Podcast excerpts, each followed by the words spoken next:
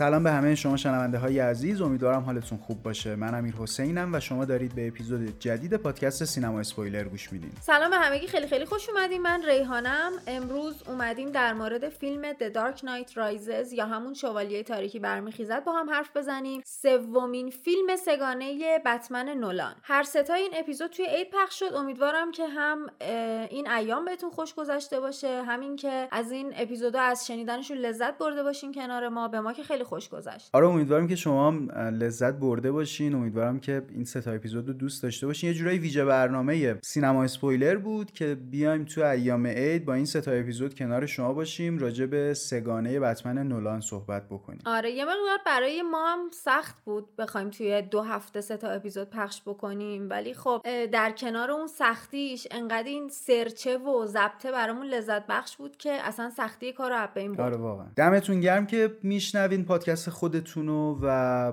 بازم ممنونیم از بچههایی که لطف می‌کنن کامنت می‌ذارن. اگه که باز نقطه ضعفی هست و فکر می‌کنید جایی با ما مخالفید یا احساس می‌کنید یه جایی نظرتون جور دیگه ایه حتی در مورد سکانسی که دوست دارین نمره ای که میدین اینا رو همه رو بچه ها حتما واسمون کامنت بذارین. خیلی خوشحال میشیم و بازم دمتون گرم. قبل اینکه شروع کنیم این اپیزودو صحبت کردن راجع به فیلمو من یه نکته رو بگم. بچه ها تو اپیزود قبلی من یه جا تلفظ اسم آقای هیسلجر رو اشتباها هیسلجر گفتم. حالا خواستم که این نکته رو اصلاح بکنم. آره. انسان جایز الخطا آره آره. حالا خواستم این نکته رو اصلاح بکنم و عذرخواهی بکنم و بگم که خب تلفظش هیسلجر بوده. خود من واقعیت یعنی تا مدت ها فکر می‌کردم هیسلجره بعد که فهمیدم این تو ذهنم یعنی یه مدتی طول می‌کشه که آره. آخه خیلی وقتا فقط فارسی یه کلمه ای رو می‌بینیم یعنی نوشته با حروف فارسی. بعد خب حروف فارسی که متوجه تلفظا نمیشیم ممکنه یه ذره پس و پیش بخونیم یه تلفظی تو ذهنمون میمونه که اصلاح کردنش هم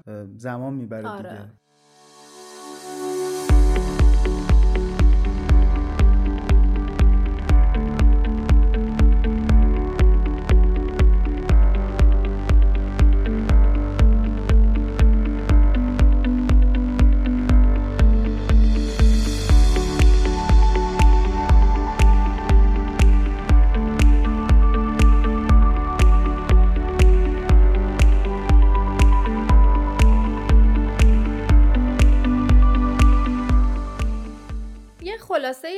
فیلم بخوام بگم برای کسایی که ممکنه یکم فراموش کرده باشن خیلی وقت پیش دیدن توی این قسمت از فیلم ما می‌بینیم که بتمن یه جورایی شغل بتمنی رو گذاشته کنار. سال هاست که دیگه اصلا سمت این کار نمیره توی خونه خودش رو حبس کرده. اصلا کسی حتی نمیبینتش حتی خدمتکارای خودش توی خونه. هم احساس شکست می‌کنه که نتونسته اون حالا مأموریتی که تو ذهن خودش داشته برای نجات شهر انجام بده. همین که خب مرگ ریچل. ریچل آره. همه اینا کنار هم باعث شده که یه ذره جامعه گریز بشه یه ذره منزوی بشه. ولی اتفاقاتی که میفته بتمن رو دوباره از توی اون حاشیه امن خودش می‌کشه بیرون دوباره وارد خیابونا میشه. ژانر این فیلم هم اکشن دلهره‌آور سال 2011 ساختن فیلم رو و سال 2012 هم اکران شده. لوکیشن هایی که فیلم برداری کردن آمریکا بوده هند و انگلستان. احتمالا اون صحنه های اون زندانه بود. اونا من حدس می‌زنم که هند مربوط باشه. به هند باشه. آره. بودجه فیلم تقریبا 250 میلیون دلار بوده box office ش هم بازم مثل قسمت قبلی از یک میلیارد میگذره یک میلیارد و 81 میلیون دلار. این فیلم هفته اولی که اکران شد حدود 160 میلیون دلار توی آمریکا و کانادا مجموعا فروش داشت. کلا هم تو سال 2012 سومین فیلم پرفروش شد. برخلاف تصور این فیلم از دومیش که جوکر بود پرفروشتر بود. من فکر می‌کنم مردم با یه توقع خیلی زیادی از اون فیلم دوم که جوکر توش بود اومدن سومی رو دیدن. یعنی در واقع هجوم بردن به سمت سینماها. تو یه هفته بخوای 160 میلیون دلار بفروشی آره. خیلیه. ولی متاسفانه این اتفاق نیفتاد و مردم یکم دلسرد شدن. امتیازات خیلی جالبی نیورد نسبت به قسمت دوم. توی سایت IMDb 1 میلیون و 700 هزار نفر رأی دادن. امتیاز 8 ممیز 4 از 10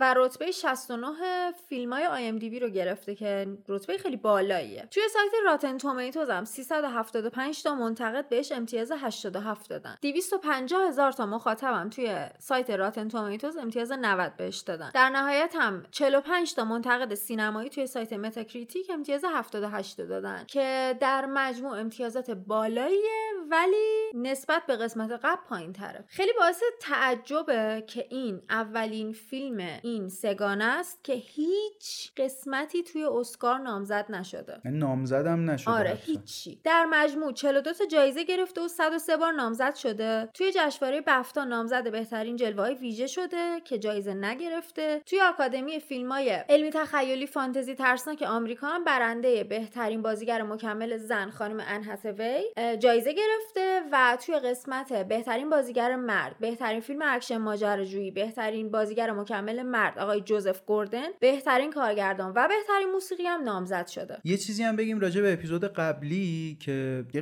قسمت یه بخشی داشتیم راجع به گیریم جوکر و آقای هیسلجر صحبت می‌کردیم که گفتیم خودش این گیریمو طراحی کرده مهم. نولان خوشش اومده. بعد به تیم توی ادامه گیریم هم- دادن. آره به تیم گیریم هم میگه که همین گیریم رو واسه هیسلجر کار کنید. یه جا اشاره کردیم که گیریم هم جایزه گرفته اما گیریم جایزه نگرفته بود. آره جایزه نگرفته بود نامزد شده بود. اگر اشتباه نکنم پنج بار تو جشنواره‌های مختلف نامزد شده بود که حالا به اشتباه ما گفتیم جایزه این نکته هم خواستیم اصلاح کنیم.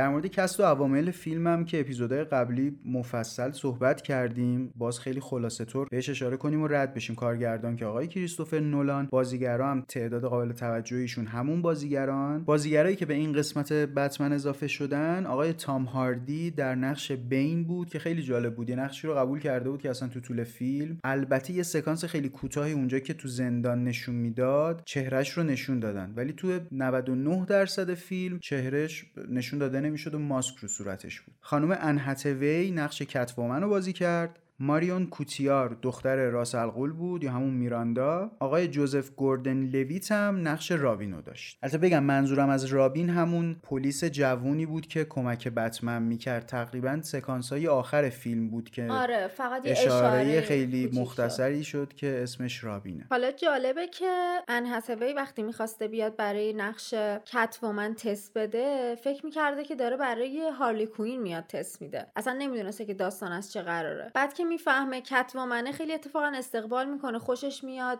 دوست داره که این نقش رو حتما بازی بکنه. ولی اولین گزینه این نقش نبوده. چند تا بازیگر دیگه هم بودن که قرار بوده برای این نقش تست بدن. حالا من چند تاشون رو میگم. یکیش خانم کیرا نایتلی بوده ناتالی پورتمن بلیک لایولی. حتی لیدی گاگا هم برای این نقش تست داده بوده. و جالبه که الان دارن می‌سازن یه جوکر جدید. لیدی گاگا قراره نقش هارلی کوین رو بازی بکنه. برای رابین هم با سه تا دیگه بوده یکی دیکاپریو راین گازلینگ و مارک رافلو. کلا کریستوفر نولان دوست داره با بازیگرای تکراری کار بکنه. یعنی دوست داره یه مجموعه ای رو دور خودش جمع بکنه کنار اینا هی با هم فیلم بسازن. یه نکته ای که راجع به خانم ماریون کوتیار وجود داره اینه که نولان خودش خیلی دوست داشت ایشون توی فیلمش حضور داشته باشه. توی یکی از مصاحبه‌هاش هم گفته بود که ایشون خیلی گزینه خوبیه واسه این نقش دختر راسل و شما اگه جای من بودید حتما نمی‌خواستید که ایشون رو از دست بدین. همچین فرد با آره. حالا ماجرا چی بوده؟ یه قصه پشت این مصاحبه هست. اینه که خانم ماریون کوتیار باردار بودن و خودشون توی مصاحبه گفته بودن که من متوجه شدم که زم... تقریبا زمانی که فیلم برداری فیلم شوالیه تاریکی برمیخیزد شروع میشه با زمان تولد بچه من یکی بوده و من خب نمی‌تونستم قبول بکنم دیگه. تولد بچه و زایمان رو در پیش داشتم و فیلم برداری که خب اونم کار سنگینیه. واسه همین تو تماس تلفنی که با نولان داشتم بهش گفتم که خب من نمی‌تونم این نقش رو به این دلیل قبول بکنم. آقای نولان انقدر اصرار داشته و دوست داشته که ایشون حتما نقش دختر راسل قول بازی بکنه که یکم پروژه شروع پروژه تولید رو عقب میندازه که ایشون با خیال راحت زایمان رو انجام بده بچهش به دنیا بیاد و بعد بتونه به تیم اضافه بشه. کل تیم رو نگه میداره که یه بازیگر اضافه بشه. انقدر ایمان داره به آره. اون شخص و می‌تونه اون کاراکتر واسش در انقدر واسش مهمه. حتی یه کاراکتر این شکلی. و می‌دونی به نظرم خیلی خوب بازی کرد. حالا نمی‌دونم. بازیگر خیلی آره.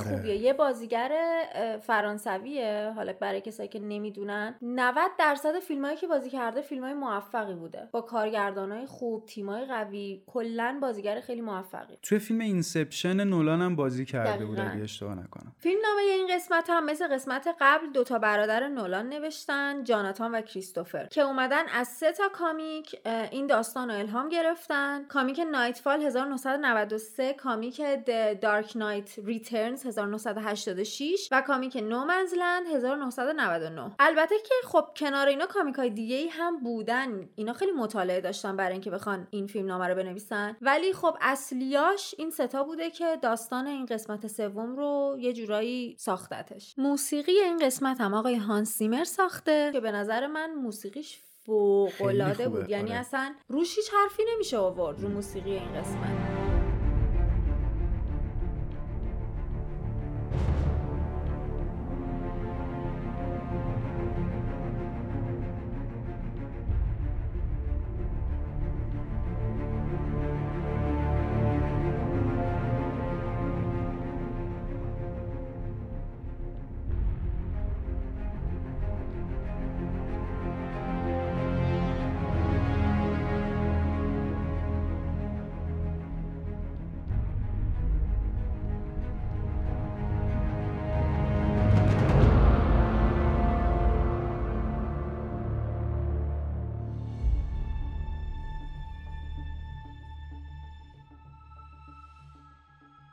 یه اتفاق خیلی ناراحت کننده ای که میفته بعد از اکران این قسمت از فیلم بتمن اینه که یه شب توی 19 ژون 2012 توی یه سالن سینما تو شهر آرورا توی ایالت کلرادو آمریکا وقتی که این فیلم شوالیه تاریکی برمیخیزد داشته اکران می‌شده یه جوون 24 ساله یهو میاد تو سالن سینما اول یه گاز اشکاور میندازه بعد شروع می‌کنه به مردم تیراندازی کردن. حالا من یه جایی میخوندم که یعنی یکی خبرگزاری گفته بود که موهاشم مثلا قرمز کرده بود و بعد از اینکه دستگیرش کردن گفته من جوکرم. دوازده نفر تو این حادثه کشته میشن و حدودا هفتاد نفرم زخمی میشن. بعد از این حادثه کمپانی برادران وارنر یه بیانیه میده و ابراز تاسف می‌کنه و مراسم فرش قرمزی که قرار بوده تو پاریس و مکزیک و ژاپن داشته باشه رو کنسل می‌کنه. کمپین تبلیغاتی هم که توی فنلاند را انداخته بود و به حالت تعلیق در میاره. حتی قبل از شروع فیلمم یه قسمتی تبلیغ فیلم جوخه گانگستر رو پخش می‌کردن که یه سکانسی داشته رو به تماشاگران تیراندازی می‌کردن تو اون فیلم. بعد از این اتفاق اون تبلیغ هم حذف می‌کنن از ابتدای فیلم شوالیه تاریکی برمیخیزد. حتی بازیگرا و عوامل فیلم هم میان از خانواده قربانیا و از مردم عذرخواهی می‌کنن. خود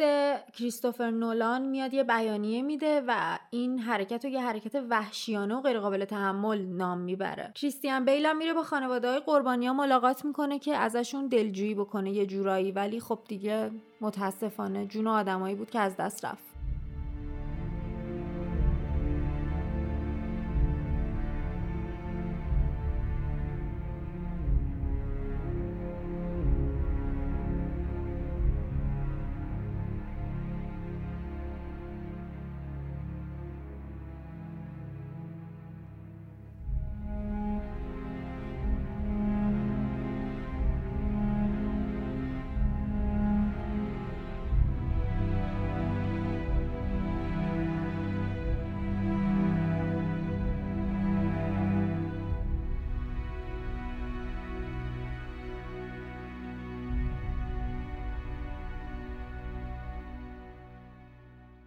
یکم راجع به خود فیلم صحبت کنیم. تو نظرت چی بود راجع به این قسمت سوم؟ حالا اگه بخوایم مقایسه هم بکنیم با قسمت اول و دومش. من این قسمت رو خیلی دوست داشتم ولی یه سری چیزا توی فیلم می‌دیدم که برام غیر قابل لمس بود. بود. یعنی تو نسبت به قسمت اول و دوم این قسمت رو بیشتر دوست داشتی؟ نه نه نه. دارم میگم غیر قابل لمس بود. یعنی یه چیزایی می‌دیدم که احساس می‌کردم اون کاراکترهایی که ما توی دوتا قسمت اول تو ذهنمون شکل گرفته اون کاراکتر نیستن دیگه. مثلا بروس وین توی قسمت سه یه آدم کاملا متفاوت بود. نمی‌دونم حالا این احساس منه یا بقیه هم این حسو کردن که خیلی کارایی خارج از کاراکتر می‌کرد. شاید اصلا می‌خواست بگه که بروس وین خیلی تغییر کرده. یعنی واقعا می‌خواست اینجوری نشون بده که نسبت به اون بروس وینی که ما تو قسمت اول دوم دیدیم مثلا این یه کس دیگه ای شده. آخه اومده هشت سال خودشو حبس کرده بعد از مرگ ریچل. بعد یهو اینجوری فیشت. تموم شد. من میرم امروز با میراندا فردا میرم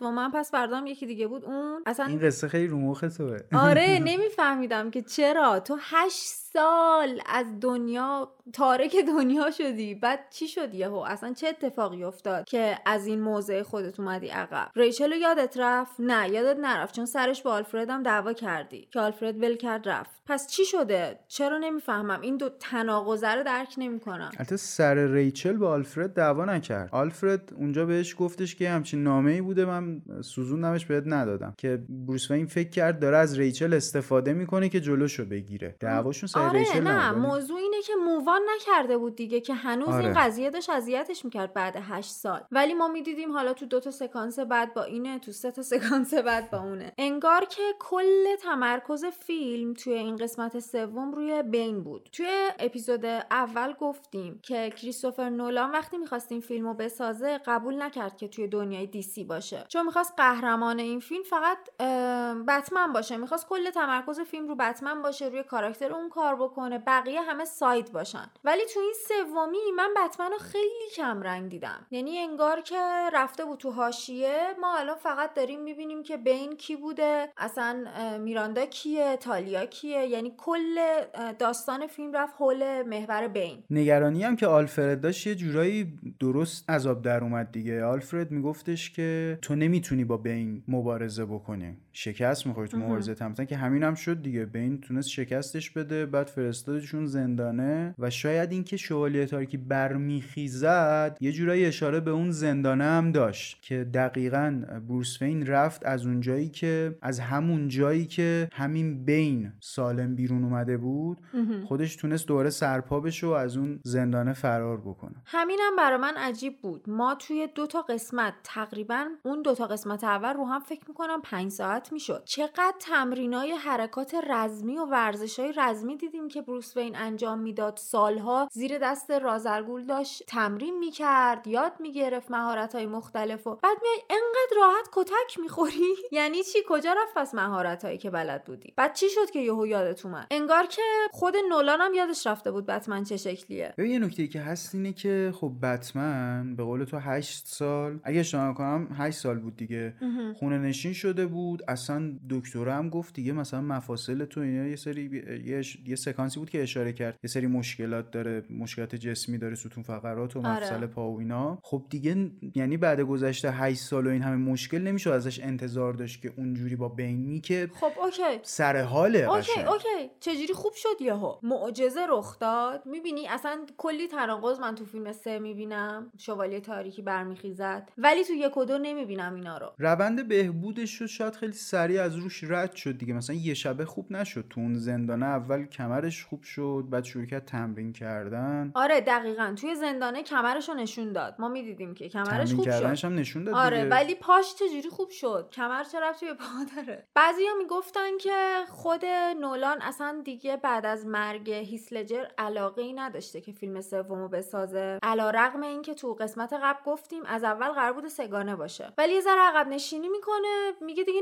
نمی‌خوام ادامه بدم این فیلمو. انقدر بیننده ها و استودیو و اینا همه بهش اصرار می‌کنن که با تو رو خدا بیا این فیلمو تموم بکن. دیگه میاد سومی رو هم می‌سازه. من فکر می‌کنم شاید یکی از دلایل ضعف قسمت سوم نه از نظر من از نظر منتقدا و مخاطبای مختلف سینما این بوده. یعنی خود همون هیجانه و علاقه که توی نولان واسه قسمت یک و دو بود از بین رفته بود. من فکر می‌کنم نولان اگه که تصمیم گرفته مثلا قسمت سوم بسازه سعی می‌کنه بینقص بسازه. هر چقدر که تو ممکنه علاقت کمتر شده باشه از اول قرار بوده یک سگانه ای بسازی و وقتی دوش انقدر فوقالعاده عذاب در میاد با بازی بی‌نظیر هیسلجر و اون داستان جذاب تمام سعیتو می‌کنی سش و پایان این هم خوب باشه. منم خودم یه جاهایی نکاتی بود که تو فیلم واسم علامت سوال بود. اما بازم به نظرم این سش مثل یک و دو هیجانشو داشت بالا پایینشو آره داشت. من اینا رو انکار نمی کنم دارم فقط تو مقایسه با دو قسمت قبلی میگم. و اینکه هنر یه ویژگی داره. آینه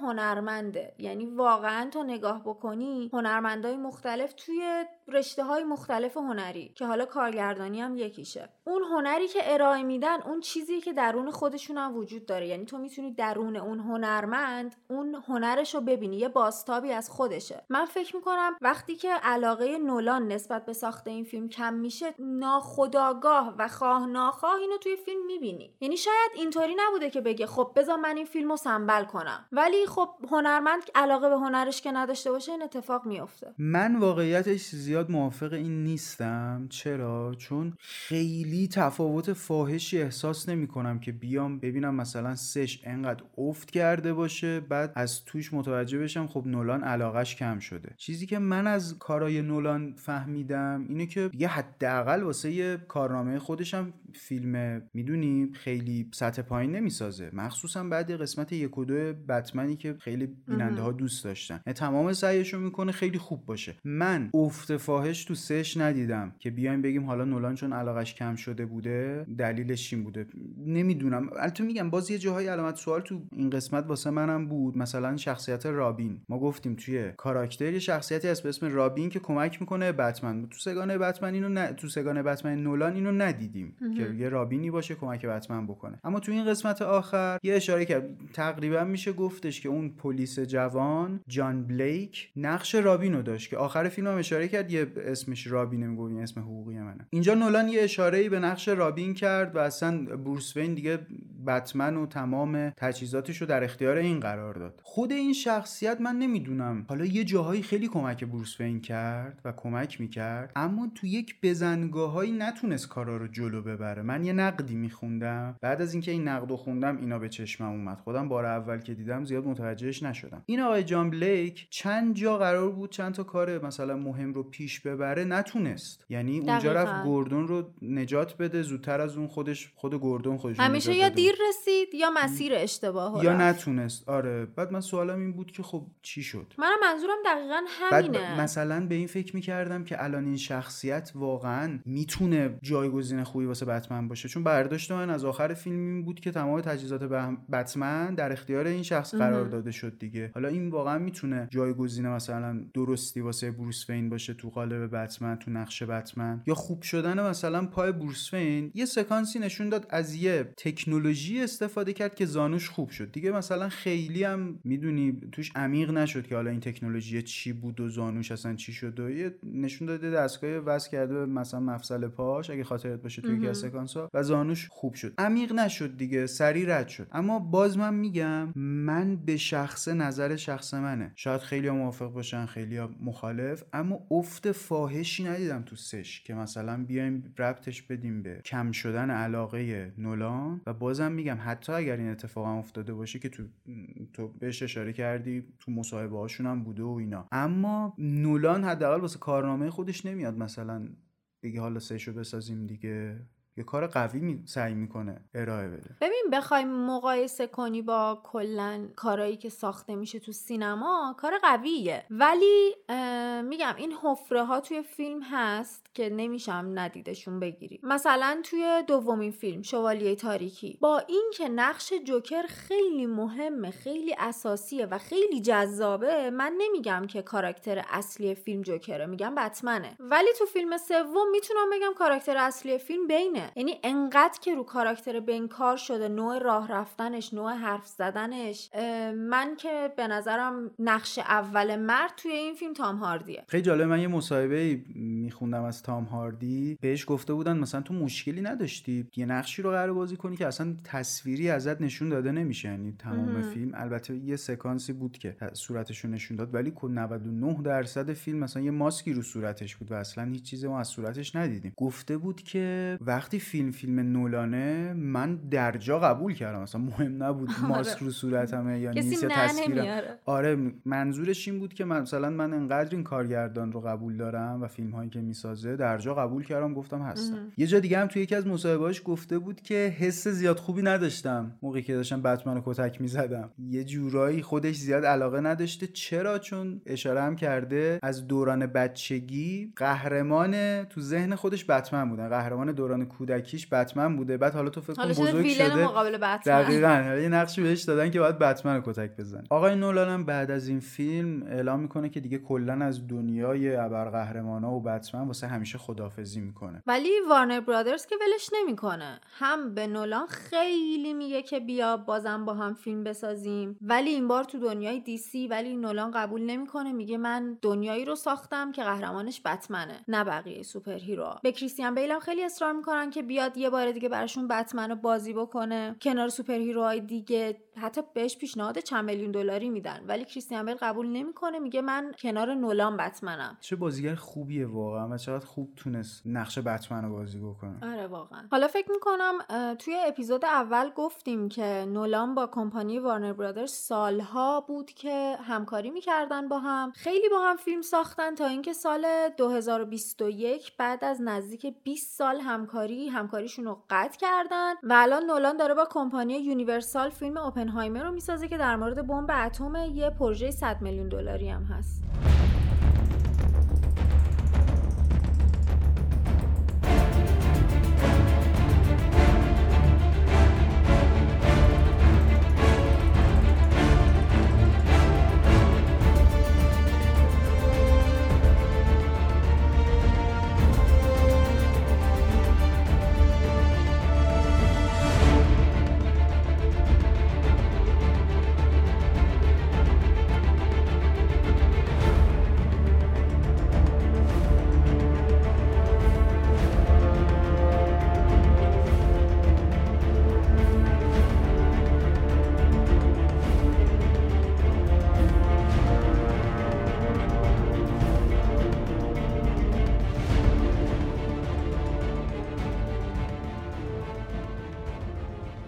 بریم راجع به سکانس و دیالوگ مورد علاقه صحبت بکنیم. تو بگو کدوم سکانس کدوم دیالوگ؟ دیالوگ و سکانسی که من دوست داشتم جفتش یه جا اتفاق افتاد. تقریبا سکانس های آخر بود موقعی که بتمن می‌خواست سوار اون سفینه بود. چی بود؟ آره خیلی آره. کار رو انداز و خوبی هم بود اون جته بشه و بره اون لحظه آخر برگشت به گردون گفت که گردون ازش پرسید که تو کی؟ الان آره آره. بگو بالاخره بدونیم گفت قهرمان هر کسی می‌تونه باشه. حتی یه مرد که کار ساده و اطمینان بخش انجام میده. مثلا کتش رو شونه های یه پسر جوون میندازه تا بهش نشون بده که دنیا به پایان نرسیده. و این فلشبک زد به اون قسمت اول که گردون بروس رو دید که پدر مادرش کشته شده بودن کتش رو انداخت رو شونه بروس که بهش یه اطمینانی بده. تو این سکانس هم به گردون یه جورایی گفت که من, من همون؟ بروس آره. وینم من این سکانس رو خیلی دوست داشتم چون این همه با اه، گردون با هم همکاری می‌کردن توی جاهای جای مختلف. مختلف آره. ولی حتی گردون هیچ وقت کنجکاوی هم نکرد که بتمن کیه. و فکرش هم نمی‌کرد. بروس آره. خودش تو زندگی پابلیک و عمومیش اصلا یه چیز دیگه خودشون آره نشون خودش یه. جور دیگه نشون می‌داد. و گردون همیشه فکر می‌کرد اون آدمی که زیر ماسک مهم نیست. اون کاری که می‌کنه مهمه. اینو بارها خود بتمن هم توی طول فیلم گفت. برای همین هیچ وقتم نپرسید که تو کی. ولی تو این سکانس تازه متوجه شد که اون بچه کوچیکی که یه روزی کمکش کرده الان اینجا داره یه شهر رو نجات میده. آره من این سکانس و کلا این دیالوگ و سکانسی که بود و خیلی دوست داشتم. بالاخره گردون بعد مدت ها به قول تو فهمید کیه مهم. و خیلی جذاب بود. آره به نظر من نشون داد ما کوچیکترین کمکی که از دستمون برمیاد برای یه نفر انجام بدیم ممکنه که تا آخر عمر روی اون آدم تاثیر بذاره و اون آدم رو یه آدم دیگه بکنه و در ادامه اونم رو بقیه تاثیر بذاره. یعنی این مهربونی این کمکه همینطوری پخش بشه. حالا تو کدوم سکانس و دیالوگو دوست داشتی؟ سکانس که من دو تا سکانس دارم.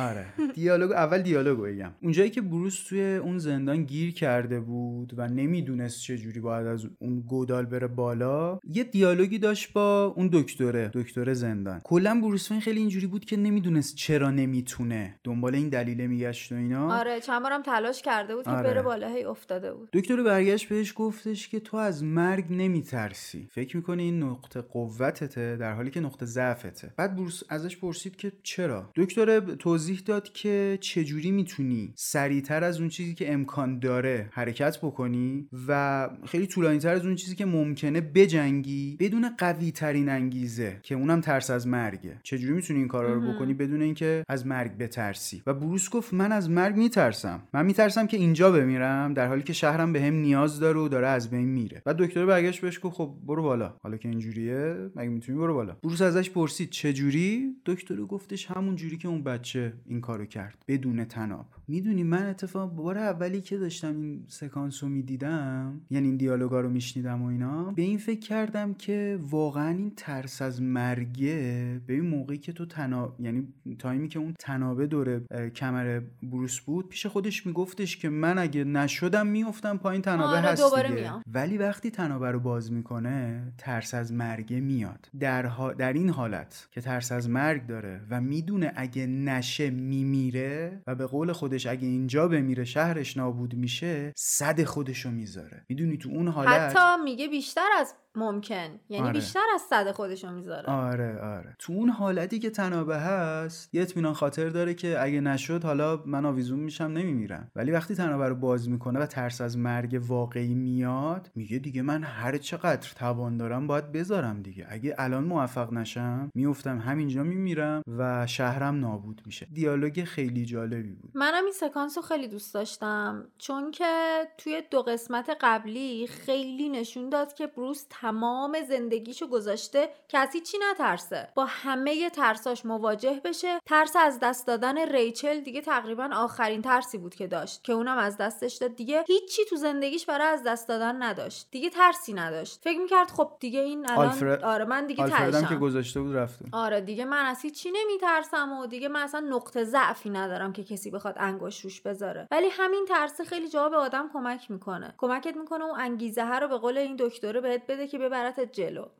راجع به سکانس بگم. یه سکانسی که به نظرم خیلی جالب بود سکانسی بود که آلفرد اومده بود بروس وین رو مجاب بکنه که به این مبارزه ادامه نده. و نظرش هم این بود که او تو از پس این بینه بر نمیای. مثلا به سالها گذشته تو آمادگی بدنی نداری. و یه جایی هم توی یکی از دیالوگاش اشاره کرد که مثلا از این تکنولوژی داری از این تکنولوژی که داری از این ثروتی که داری یعنی از این طریق کمک بکن. دیگه مبارزه رو بذار مهم. کنار که بروس بیخیال نمی‌شد. اون جایی که دید بروس بیخیال بیخیال نمیشه و مجبوره که ترکش بکنه کلا شخصیت آلفرد واسه من خیلی گوگولی بود خیلی آره دارم. واقعا آره. مثل پدر بود کنارش دقیقا اون سکانس واسه سکانس خیلی هم غمانگیزی بود هم جالبی بود خیلی غم‌انگیز آره. آلفرد گذاشت رفت و و بروس خودش موند و می‌دونی یعنی یه کاری رو کرد که دوست نداشت خودش هم. گفت گفت من الان واسه این که تو به حرف من برسی و یه جورایی این کار من باعث میشه بعدا تو نجات پیدا بکنی. من می‌ذارم میرم. بعدم یعنی- می‌فهمی. آره، یعنی یه- می‌دونی واسه نجات بروس یه کاری رو انجام داد که خودش دوست نداشت. بروس رو ترک بکنه. اون یکی سکانست چی بود؟ اون یکی سکانس هم سکانسی بود که تو اون کافه آلفرد نشست و تو طول فیلم می‌گفت من آرزوم اینه که بشینم تو. کافه تو رو ببینم با زنت و حتی بچه ها تو اینا. آخرای فیلم یه جا نشون داد. آلفرد رفت تو اون کافه نشست و دید یه نگاه کرد دید بروسه با اون دختر کتومن نشسته. یه چیز جالبی که وجود داشت این بود که بعضی از مخاطبا واسهشون سوال بود که این واقعی بود یا توهم آلفرد. چون آلفرد سالها آرزوشو داشت دیگه. آخه ولی بیچاره توهمی نبود. آره می‌دونی نکاتی هم تو فیلم هست که نمی... اثبات می‌کنه توهم نبود واقعی بود. اینکه اون دستگاه جت بتمن تعمیر شده بود و دیگه حالت پرواز خودکار داشت. یعنی فاکس گفت به بروس وین که این مثلا حالت پرواز خودکار نداره دیگه ولی خود بروس وین این رو تعمیر کرده بود و نشون می‌داد خب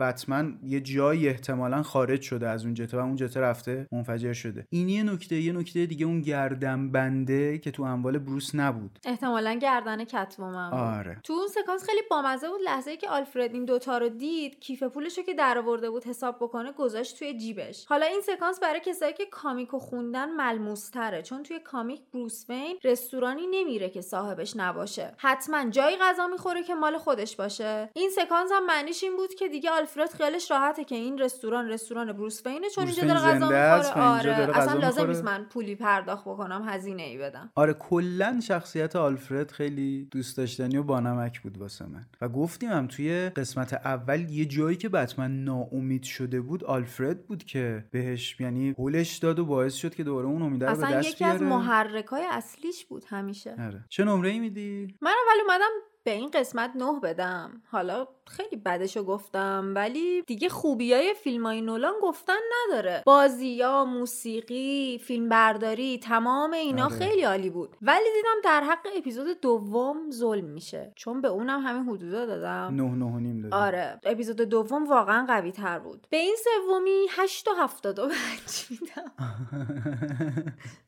آره که حق کسی ضایع نشه. یعنی پایین تر از قسمت دوم ولی بالاتر از قسمت آره، اول. آره. یعنی قسمت سوم از قسمت آره اول به قسمت نظر اول خیلی تخیلی بود برام. اصلا تو کتم نرفت. جدی؟ آره. خیلی واقعی گرایانه سعی کرده بود بنده خدا بسازه خیلی. سعی کردم نشد. حالا نمره که من میدم من به قسمت قبلی گفتم ده. آره گفتی اگه می‌شد بیشترم آره. بدم بیشتر می‌دادم. منم مثل تو احساس می‌کنم 875 نه 875 نه. ولی مقایسه که آدم بکنه مثلا با قسمت دو به نظر من قسمت دوش خیلی قوی تر بود. و اگه بخوام نمره بدم پایین تر از نمره قسمت دو میدم. نه و نیم نمره‌ای یعنی مثل میدم. قسمت اول. آره. با اینکه به نظرم قسمت یک یه ذره قوی هم بود حتی. یعنی 9 و 25 حالا دیگه.